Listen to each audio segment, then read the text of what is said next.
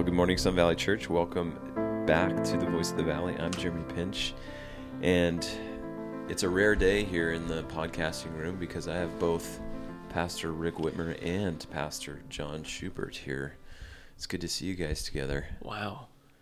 John, it's good to see you here. Thank you. Well, you know, I was trying to figure out what the rare thing was going to be that you mentioned. Um, but I suppose that is a bit rare that we're Yeah. together here. I mean, we Rare really- these days. Yeah. This year. This year, yeah. Yeah. Yeah. You guys have, you know, come back together in friendship and unity in the podcasting room. Yeah, we've put, we've put our disagreements and hatred behind us, and uh, we've decided to go for the sake of the body to the go sake of the forward together. Yeah. Yeah. Well, good. And you're the and you all in the Voice of the Valley land are, are the first to know. Yeah. So Ah, no, it's good. It's good to uh, be back together, and um, yeah, yeah. How how are things going with you guys uh, as we have jumped into the month of February and are moving along in 2022? How are you guys doing? Anything good and exciting? Anything you're reading that's that's encouraging you as of late? Um, our family what's new is that we have less children than your family does now. Um, because you guys are having true. another child. It is a competition, Rick. I know. And there are discussions. How do we remedy this? no. No, there's not the that many discussions. Um, You're discussing it in your mind. Jen hasn't been a part of that yet. Well, now she is. I saw I saw a video once of a guy. He was a, a nurse, and he had, he figured out a way to do a pregnancy test on his wife without her knowledge, and he broke the, the news of the pregnancy to his wife. no, you're pregnant, honey. you are. That's no, impressive. I just yeah, things are well. Um, as far as things we're reading, uh, I'm slowly slogging through um, uh, Iain Murray's. Iain Murray, yeah, Iain Murray's biography of Martyn Lloyd Jones, um, and I go through spurts on that, and that always it's um, it's a great chance to get to know Lloyd Jones better. But um, for me, it's been a real challenge. You said, you know, are you reading something that's challenging you? And it's just a challenge from somebody who took um, the call of God in the ministry with just the utmost seriousness, and he, he saw his chief his chief aim as really communing with God and helping God's people to grow. And I mean, uh, we're talking about discipleship today, and and that really happened, and especially through his ministry in the pulpit and. Um, that one is challenging, but it's a good it's a good read. So, by great, I think it's biography at its best because it takes um, somebody who's fallen and who may have done things differently than you would do them, and, and it, you just see things that you really need to shore up in your own life and ministry. So, yeah. Murray's really good at that. yeah, He does such a good job at those biographies and, approaching it in that way. yes, You know, he, he shows you, you know, their weaknesses and their strengths, but just affirms the work of the Holy Spirit in their life and how we can follow suit, you know, by simply obe- simple obedience. And yeah, I love that about Murray. yeah. He's really good, and he's uh, John MacArthur's biographer also. He is, yeah. And, and No, I'm not a real great, fan of that biography, but he is John MacArthur's biography. Yeah. didn't it didn't come off real good in my mind. But Yeah, it wasn't my favorite. I I, I stopped two thirds of the way through. It's through. almost like, hey, we need to do a biography on MacArthur. I, I guess I need to do this, so here it is. I think he actually did it as a gift to that church, Yeah. um, but of which I am not part. It's like but- a pair of socks. it's like, where are we going here? So, No, um, so that- that's the book that's really challenged you lately. yeah, exactly. yeah, no, I'm, I'm gonna put a note out to Iain. Um, I'm Say, "Hey, MacArthur's brother." nephew. When's my biography coming? As a gift to Sun Valley Church. Well, uh, no, I, I uh, every once in a while I like to reread Holiness by Ryle, and I just completed it um, again. And every time I read that, it's like, man, oh, live, I am a long way off. and it's just like just talking about challenge. It's, it, it, every single chapter is like, oh, Yeah. mm. you know, but so good. I just love that book. And then the uh, Saturday morning men's group is going through the works of Octavius Winslow Yeah. That uh, we have just been thoroughly enjoying. It's so so good, so refreshing, so challenging in every area of the Christian life. And Octavius was a godly man that was able to, you know, lay out the things of God in a clear and challenging way, and that's been good for us. And then uh, I'm I'm uh, reading through some Theodore Roosevelt books, um, a couple that he wrote. Um, really enjoying that, and then one written about him by Doug Brinkley. Um, it's kind of fun to. Yeah. I'm enjoying that. His and you know Theodore's um, contribution to the national park system is just. I'm so thankful for it. Yeah. You know, Yeah. he's really a, you know, helpful man in the history of the United States. Yeah. Even though he was a Democrat, but we'll we'll, we'll forgive We'll let, we'll let that one slide. He just his statue just got canceled. So yeah, I did. Yeah, at well, the National Museum or American Museum of Natural History. yeah, he's he is just an amazing man. Yeah. So fun to read about him. Yeah. He he was a man. That he was He's a man's man. he was a man. Weird, weird thing was is he was a just a wiener in high school Yeah. and junior high. Yeah. He had nothing going on. Yeah. He just he was a weakling. He had no stamina, physical or emotional. He had really bad asthma too. That's what I mean. Yeah. He he couldn't do anything, Yeah. and physically and emotionally, he was he was always kind of a, a sharp kid mentally, um, and he turned his life around out of determination. Yeah. But um, as far as I can tell at this point, no evidence of his faith. So Yeah. we'll see when we get to heaven. Yeah, I remember reading about him. He it, so the first mountaineers to climb Mount um what's the what's the big mountain in the Alps? Um, Matterhorn. Matterhorn. Matterhorn. He climbed the Matterhorn. Yeah, they they these these uh, you know first mountaineers to climb it um, was like 1876 or whatever, and he just happened to be in in the Alps one summer, and these two English explorers were going to go climb it, and he had no training, no nothing. He's like, "Hey, can I tag along with you?" And he just went and climbed the Matterhorn, Yeah, with no prep. no prep, Oh, man. no nothing. Yeah, it was that doesn't remind me of myself. no, and it challenges you, right? That just Yeah. yeah. To grow a mustache. It's like get out of bed, dude. that guy can climb the Matterhorn without preparation. Make your bed. Yeah, no. Jordan anyways. Peterson. Climb a mountain. Yeah. well, good, good. Speaking of which, I think Peterson's really close to Oh, man. saving Oh faith. yeah. I just listened to uh, a YouTube video from him recently with Joe Rogan. He's Yeah. he's either in the faith or really close to the faith. Did you watch um, Doug Wilson analyze a section of that? I did not. Um, he Is does- Doug Wilson a Christian? Um, the last time I checked, um, which was Hmm. yesterday, um, he yeah he does these things where he analyzes clips and and he'll pause them and give a commentary, and he did that with the Rogan interview. Um, it's about ten minutes long, and um, someone must have sent Wilson's analysis to Peterson, and Peter must have liked Peterson must have liked it because Peterson posted Wilson's analysis on his uh, Instagram last Well, week or his Twitter. My And- son sent me Peterson's interview with with uh, Rogan, and I don't. I'm not a. I'm not a big fan of Rogan. I mean, it's fine, but my son listens to him a lot, and he said, "Dad, listen to this." And so, uh, whoa, Yeah. Yeah. he's Yeah. Wilson. Wilson ends his analysis the way that you the way that you did, and he said, uh, in the words of Jesus, "He is not far from the kingdom of heaven." right. yeah, yeah. Wilson called me and asked me about it. So yeah, I, I knew you guys were on terms. Iain Murray, uh, yeah. Wilson. Theodore Roosevelt. You know, I mean, We got 'em all. Peterson. Yeah. Well, we are name dropping, right? Isn't that what we're doing here? Yeah. Yeah. Who else do we know? Jeremy Pinch, you heard of him? Personal friend. Oh, Billy Graham, J.T. English, uh, Peter Robert Coleman. I, I call him Bobby. John. Jesus. Okay, that's it. Jeremy wins. Oh well, I know that guy. we uh, we're going to be talking about discipleship. Yeah, sorry to be wasting your time, no, Valley, we're good. but uh, we're good. They're good. They're Everybody good. loves a good name drop.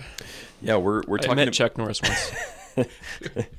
we're talking discipleship because as pastors, we're reading through a book on discipleship called Deep Discipleship by J.T. English, and we'll jump that in in a minute here. But, um, you know, I heard someone say recently, and it may have been you, Rick. I can't remember uh, that in order to change the world, you have to start at the grassroots level. Did you say that? That Uh, sound not to my familiar? knowledge. I don't use the word we'll- grassroots very often. We'll we'll. I think it might have been Rick. John.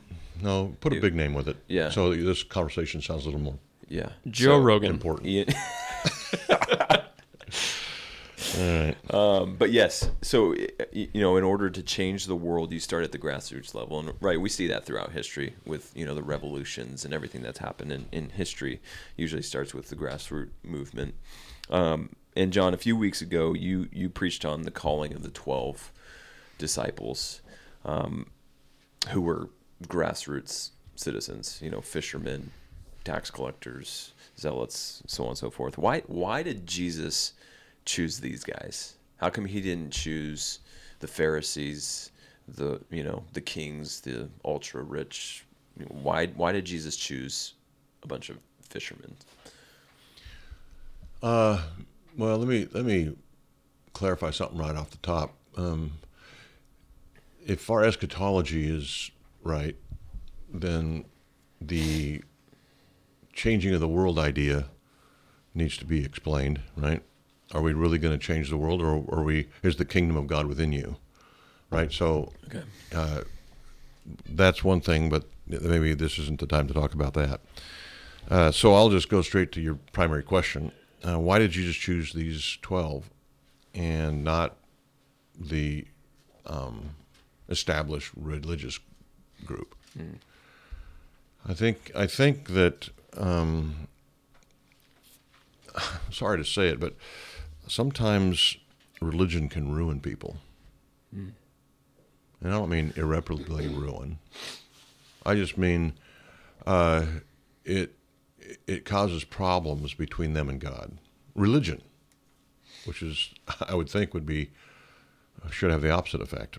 But in the case of the Pharisees, Sadducees, scribes, and so forth, uh, they were in a religion that had gone flat, that had become apathetic, uh, even opposed to God and His kingdom, God and His work, certainly God and His Messiah, Jesus Christ. Um, it got to where they were ignoring God in order to keep the law of God, which is what Jesus accused them of on numerous occasions. Yeah. You neglect the heavier or the weightier matters of the law so that you can do things to satisfy yourself. So um, I, I think that that was part of it. But if you look into the Old Testament, like at Psalm 51, Isaiah 57, Isaiah 66, Micah 6, 8, we're called to uh, God, um, or God calls to Him those who are humble, who are contrite, who don't think highly of themselves, uh, who are quick to repent. And that wasn't the Pharisees, Sadducees, uh, scribes. They were they were prideful. Jesus, the Gospels makes a significant point about their pride and arrogance, and um, how they, you know, clamored after the praise of man. Yeah. Standing on the street corner with flowing robes and so forth and so on. Jesus talks about.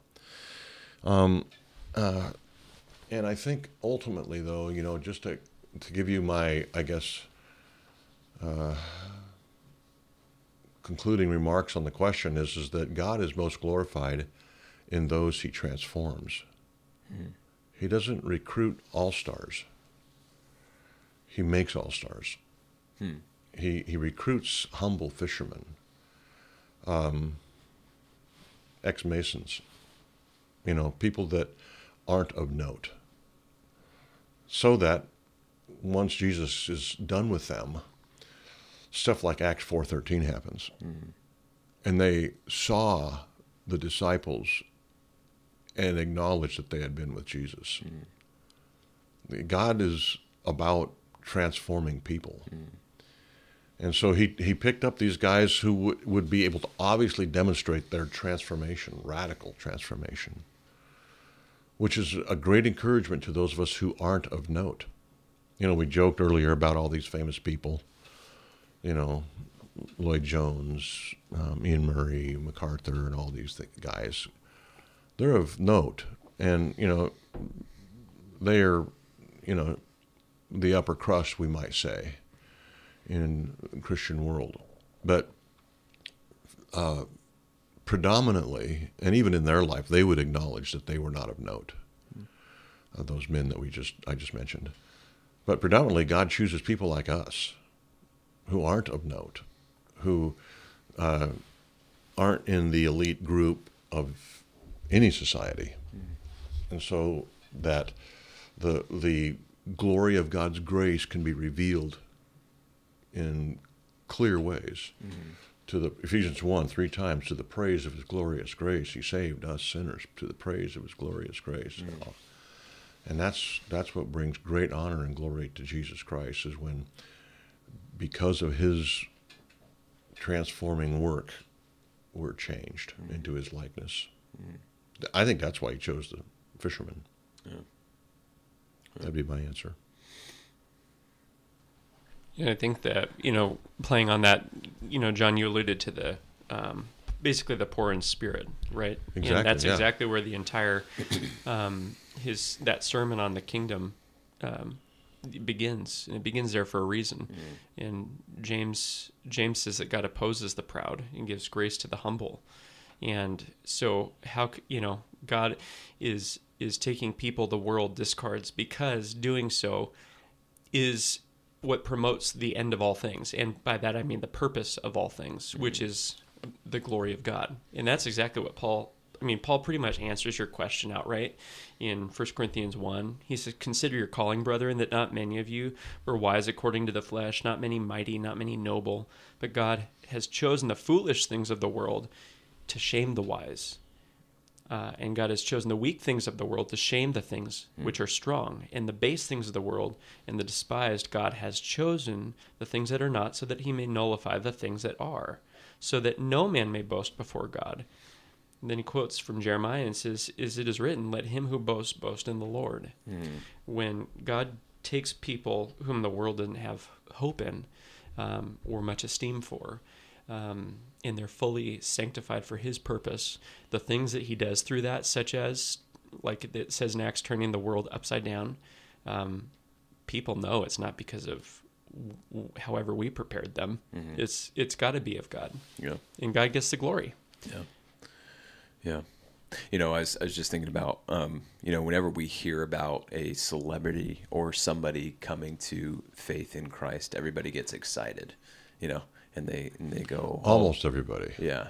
They, they they it's almost as if like oh now they can use their influence to change, you know, society or you know the people around them and, and so on and so forth. Um, and we can take great encouragement in the fact that God God uses common people, and He always has throughout history to to advance the kingdom of Christ. You don't have to be an A-list celebrity. Kanye. yeah, That was, I mean, a lot That of was a big people. deal. It was a big deal a couple years ago, and that thing. I thought for sure that we were right there on the doorstep of the millennium when Kanye came. oh, I thought, man, it, signs of the times. Hal Lindsey, what would you do with that? Um, and then if Kim would have come, can you imagine? and then they split, and then Kanye went down in a ball of flaming Yeah, disaster, and it it's was- just. I mean, that just goes to show our hope isn't in um, people and their conversions, no matter how high profile. And you know what? I I pray that Jordan Peterson genuinely does come to faith. But notice that even Jordan Peterson, um, if you n- have followed his story at all over the past couple years, if God's drawing him, it's through the path of completely breaking him. I mean, he there's a lot of humility there, and he's recognizing he doesn't have the resource in himself or the answers in psychology that he thought, you know, we're there. Well, I think that's that's a prerequisite, right? That's what Yeah. Matthew five three says. The, the poor in spirit. That's what uh, you know. All these verses I just referenced about humility and contrition. yeah, That's what it's about. right. Uh, You can't come into the kingdom of God arrogantly.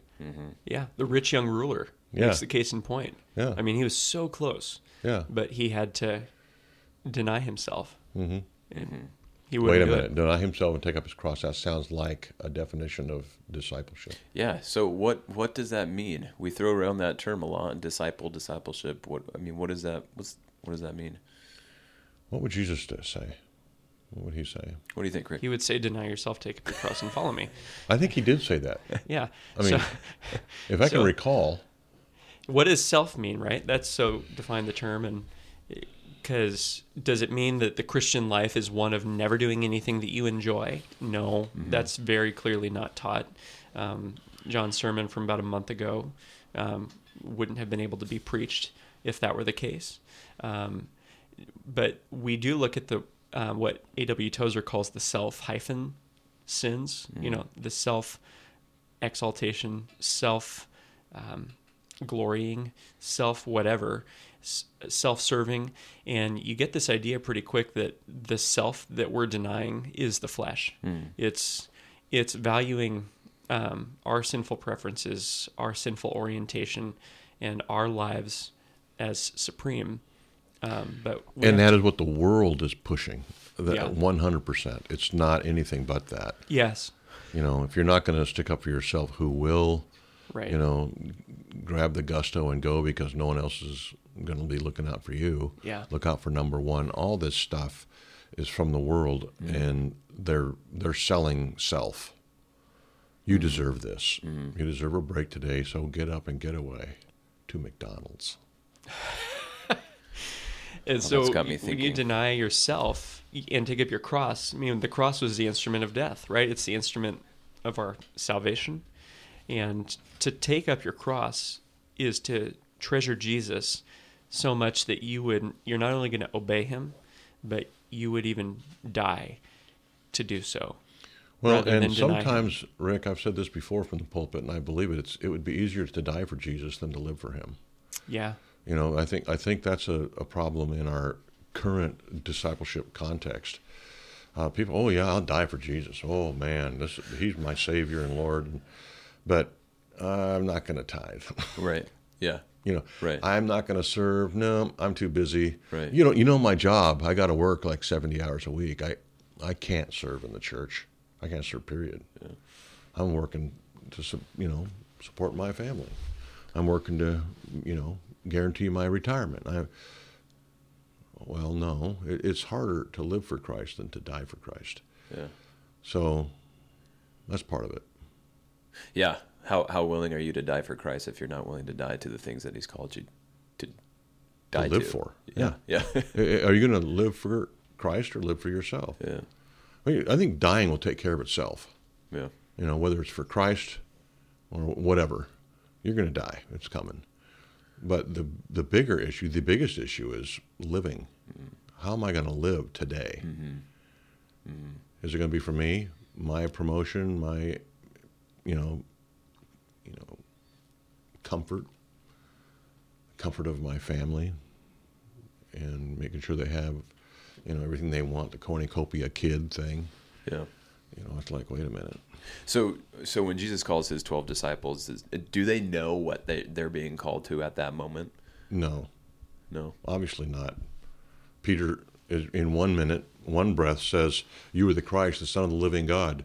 In the next minute, he says, "We're not going to Calvary. that ain't happening." so, no, he did not know. Yeah. Jesus says, "You will, though, Peter. Yeah. Hang with me. You'll figure it out." And so Jesus used used the next three years of his ministry Yeah. to reveal that to him. Exactly. Yeah. And even even up until the end, Peter was struggling with that reality. I think all of them were. Right. They all took off. Right. you know, from the Garden of Gethsemane. They all ran for the bushes. And it wasn't until the ascension that they really had had it figured out. Yeah. Maybe even not until Pentecost. Uh, but I think at the ascension, most of them had a grasp. Well, that you know, I just read that this morning, uh, the kind of the crucifixion in Matthew, and it struck me that the ones who are standing there with him as he dies are are the women, right? Which which another that's another example of the foolish things that Jesus is that God has chosen to shame the wise, because in that society, um, women couldn't they, their word couldn't even hold up in court. Like they, it was, if I remember correctly, um, they were not esteemed and valued. Yeah. And so for them to be there, courageously standing by their Lord and mourning him while his closest followers um, fled and were nowhere to be seen except for John. I think that- he was a man, wasn't he? that really, yeah, yeah. yeah. That hence the except for. That's where you know I think that speaks to this idea, Yeah. and it's in there for a reason. Yeah, yeah. Well, and it's fun seeing too. It's it's fun seeing Nicodemus, right? The guy who has all the answers in in John chapter three, or thinks he has all the answers in John chapter three, and then after the death of Christ, you, he he he's he comes and he asks. He boldly comes and asks for the body of Christ. Um, yeah, just seeing that that play into the self denial, the the breaking. Yeah, yeah. there were seventy men on the Sanhedrin, right? Um, and I don't remember Nicodemus was on the Sanhedrin. He was. He yes, he was because he was the, the teacher of Israel. Yeah, and so was Joseph of Arimathea. Yeah. So out of the 70 top guys in Israel, only two are chosen at that point. Um, but then you have the masses of the commoners who love him. Um, and then you've got the disciples who are of no note at all, who he chooses to be his chief guys. But soon, in church history, a large portion of the Pharisees, a Yeah. large portion of the Sanhedrin did come. You know that that's kind of cool to see. Yeah.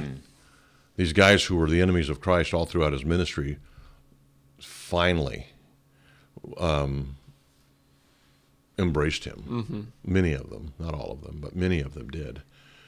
And can you imagine being one of those who publicly, you know, derided Christ, rejected him, and then it dawns on you in Peter's sermon at Pentecost wait a minute.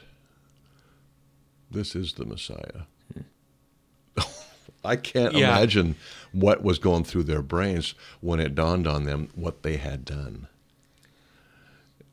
I just Probably the the Talk about transformation. drained from their blood, and Yeah. if that doesn't speak to those cut who to the heart. those who are listening who who struggle with I've done too much.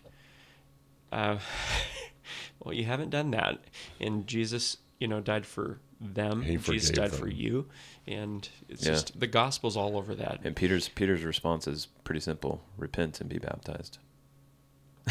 Yeah, repent and be baptized. Yeah. Yeah, this this book, JT English, he says, according to Jesus, discipleship is not about self actualization or self preservation. It's about self denial. You will know yourself the most when you are carrying your cross. All of our self actualized visions of discipleship and our own little kingdoms need to be need to crumble and be crucified in the kingdom of God if the kingdom of God is going to reign in our lives. True self knowledge comes not through being true to yourself, but through denying yourself. I thought that was pretty helpful in our understanding of what it means to be a disciple. I've got another quote from that book, if you Yeah. want, wouldn't mind, um, from J.T. English. Uh, the message of cultural Christianity, and he was juxtaposing culture Christianity with biblical Christianity here at this point in this chapter. He says the message of cultural Christianity is that God is merely good to us. You know, God is good all the time. Okay. put a song of praise in this heart. God is good. Yeah. So uh, the message of cultural to the list. Christianity is that God is merely good to us. The message of biblical Christianity is that God is good for us.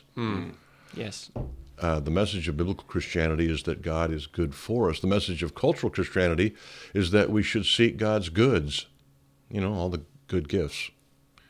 Uh, the message of biblical Christianity is that we should seek God's goodness. The message of cultural Christianity is that we should seek God so that He might provide for us. The message of biblical Christianity is that God is our provision. Hmm. The message of cultural Christianity is that we should seek God in order to get things. The message of biblical Christianity is that we should seek God to get the highest thing, which is Himself. Hmm. So, yeah, we're, we're after biblical Christianity when we're talking about discipleship. And usually that is along the path of discomfort. It really usually is. Yeah. That's, I mean, how can you think anything else when you're hearing Jesus say, take up your cross? Right. Yeah. He didn't say, take up your backpack. You know, he didn't say, take up your fishing pole, take up your golf clubs, take up. No, Yeah. take up your cross. Yeah, and they knew that. They knew what that meant. Exactly. If They they, didn't they at that point, it. they knew at Calvary. Yeah. Yeah. They saw Jesus take up his cross literally, Yeah. you know, and Yeah. that that this definition of discipleship probably came back powerfully to those guys at that moment. Right. When when we're talking about discipleship, we're talking about following, right? Like we just finished a, an eight, nine week seminar on discipleship, and at its most basic, discipleship is um, following Jesus, Yep. right? And and that's that is the Christian life. There is no Christian life that's not following Jesus. And I think what you know the thrust of what you just read, John, and, and I think what we're saying is that the primary reason we do that, the number one motivation, is that he's worthy of being followed. Yeah. And when you think about are we the ones receiving? Well, sure. I mean, we receive so much. I mean, the fact that we're even in the kingdom is to receive abundantly more than we could ever ask or imagine. And yet, when you get to the end of the story, it's worthy is the lamb who was slain to receive Right. power and wealth and wisdom and might and honor and glory and blessing. So when someone asks a Christian, why why are you a Christian? Um, I think you'd be hard pressed to give a more biblical answer than because he's worthy. Right. Well, And you're ta- you start me. out you Right. start out by talking about discipleship is about following, right? Yeah. And i if there is an example of a disciple of Christ in the New Testament, it's Paul. Right.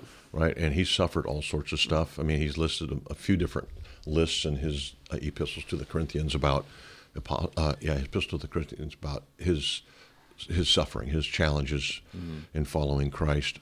All, all of his letters are full of personal examples of what it means to follow Christ and exhortations to follow Christ. In fact, he says to the Corinthians in, in uh, uh, 1 Corinthians 11, 1, follow me as I follow Christ. Right.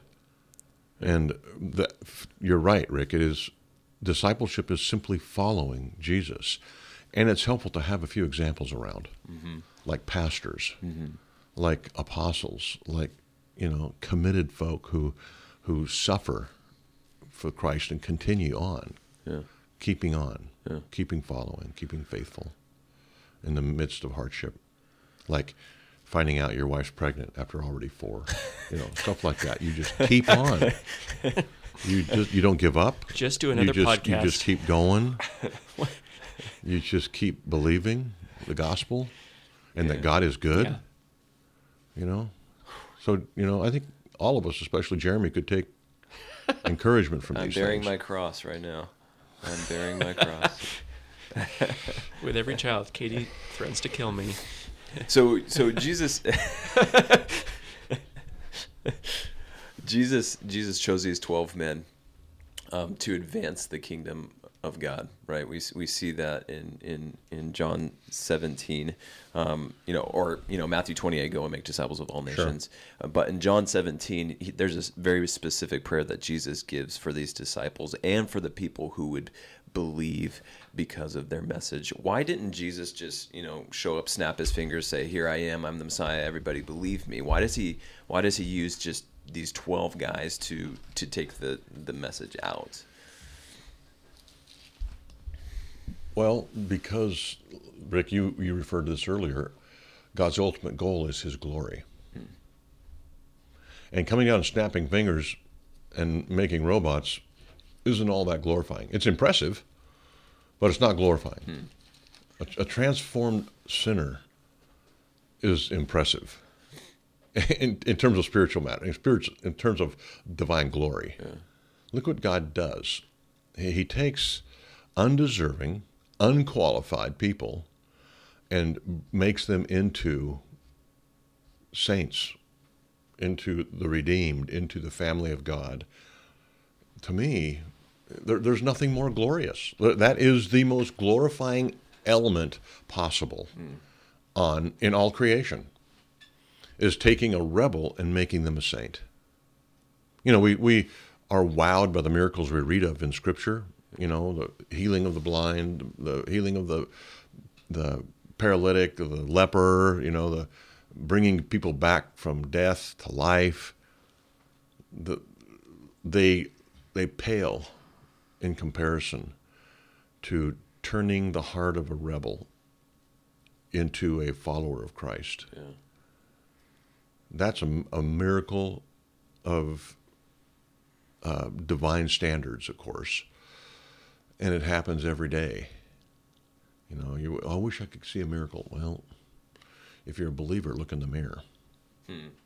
If you're if you're a believer, look at all the others in your church who have been transformed by grace, the grace of God through Christ. Yeah, so that's why. Yeah. He didn't come and snap his fingers. That's why he didn't have angels be his messengers.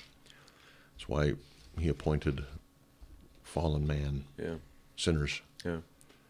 Well, yeah, we talked about this in the podcast, uh, you know, a few months back. Of you know, there's we're going to be singing a song in heaven that's that's that the angels aren't going to be able to participate in.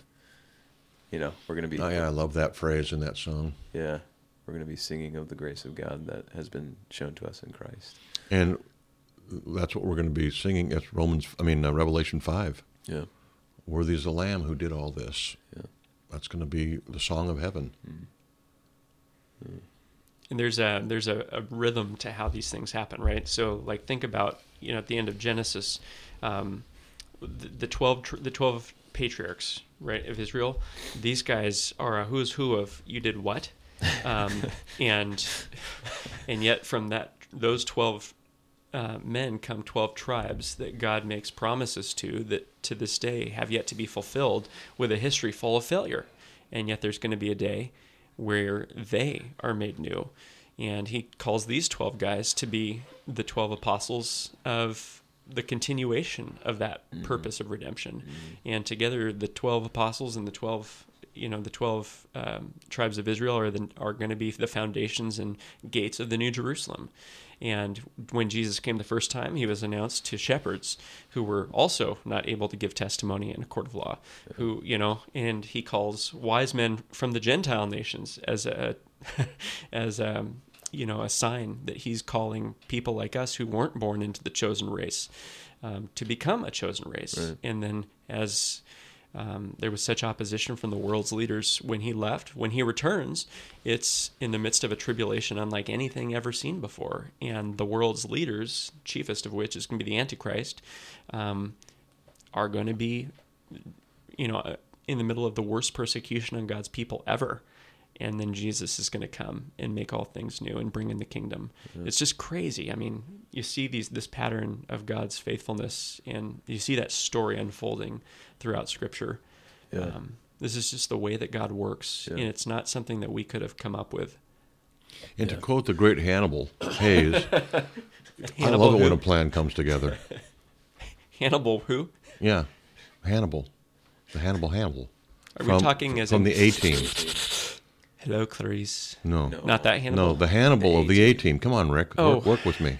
I thought he was. Go- I thought he was going there when he said Hannibal. Um, No, no, no, no. But he went a different direction. Uh, if I had a cigar, you'd Did you see think it. my Hannibal? That You were- understand yeah, I was thinking you're Hannibal, but Yeah. then yeah. No, Well, I, I've been redeemed. You- I don't know what you two guys are dealing with, but Yeah. So okay, let's we'll finish. Thinking we'll of finish here. lambs that are silent. So so the goal is more of God. Goal, that's obviously the goal of, of discipleship is for the people to see more of more of God and, and grow deeper in in Him. How do we accomplish that as a church? How do we do that? preach the word, teach the word, uh, challenge the people of God. I think we model our ministry after what Jesus did. He was he was with his disciples. It Says in Mark that he rubbed hard against them in the wilderness. Uh, We are, we pour our lives into their lives, and we keep the scriptures open, Yeah. and we develop deep personal relationships. We we love God's people. We show them examples of what it means to lovingly sacrifice for them and for the, the kingdom. Yeah. Yeah, but I think I think we keep Christ before them. Uh, you know, one of the things that happened to me uh, after I preached Romans, but in the middle of my sermon series in Hebrews, was that conviction. What the people need is not, they need this, but you'll hear me out. It's not more doctrine. They need more Christ. And so I, I, I had a, somewhat of a ministerial transformation in the book of Hebrews um, when I was preaching it. Yeah. And it, and it went from, uh, listen, folks, you need more doctrine. You need to know the Bible better. And they do. We all do, right? But what makes disciples is being exposed to more of Christ, being enamored, over, overwhelmed with his beauty, his glory, his perfections, his excellencies, his nature. Um, and it resolves a lot of Christian problems that we have, like apathy, um, uh, lack of commitment, um, lack of joy, lack of service, are all resolved if you see Christ clearly. And so my my objective has become solitary since the middle of Hebrews, and that is to show Christ as lovely, as beautiful, as glorious, in every possible way, mm-hmm. so that everybody goes, "Whoa, you're right! Wow, I want to follow that guy." So that's what I think. No matter. Yeah. It's good. Rick, by your silence, I'm assuming you concur with that statement. How can you disagree with that? I mean, honestly, what kind of a pastor would you be if you said, no, no, no? Hold on. Let's we, go. we need to have three yes, weeks of more of Christ, and I'm pretty sure that's how false gospels get started. That's, It's and I think everything that we need in the Christian life, like you know, I think J.T. English's book, uh, he comes right out and says we need more theology, not less. All all of that serves all you know deeper relationships, deeper theology. All that serves that one aim Right. that Christ is worthy of being known, Yeah. and there's nothing higher than the glory of God. And Paul Paul loses himself at the end of Romans eight, and just goes off Yeah. on this very thing, and he just it- it's like he's overwhelmed Yeah. with the gospel, with Christ, and this is what he says. so, yeah, Yeah, that's good. That's good. Well, church, we love you. We uh, we uh, look forward to being with you this Sunday and next week on the Voice Valley. Have a great day.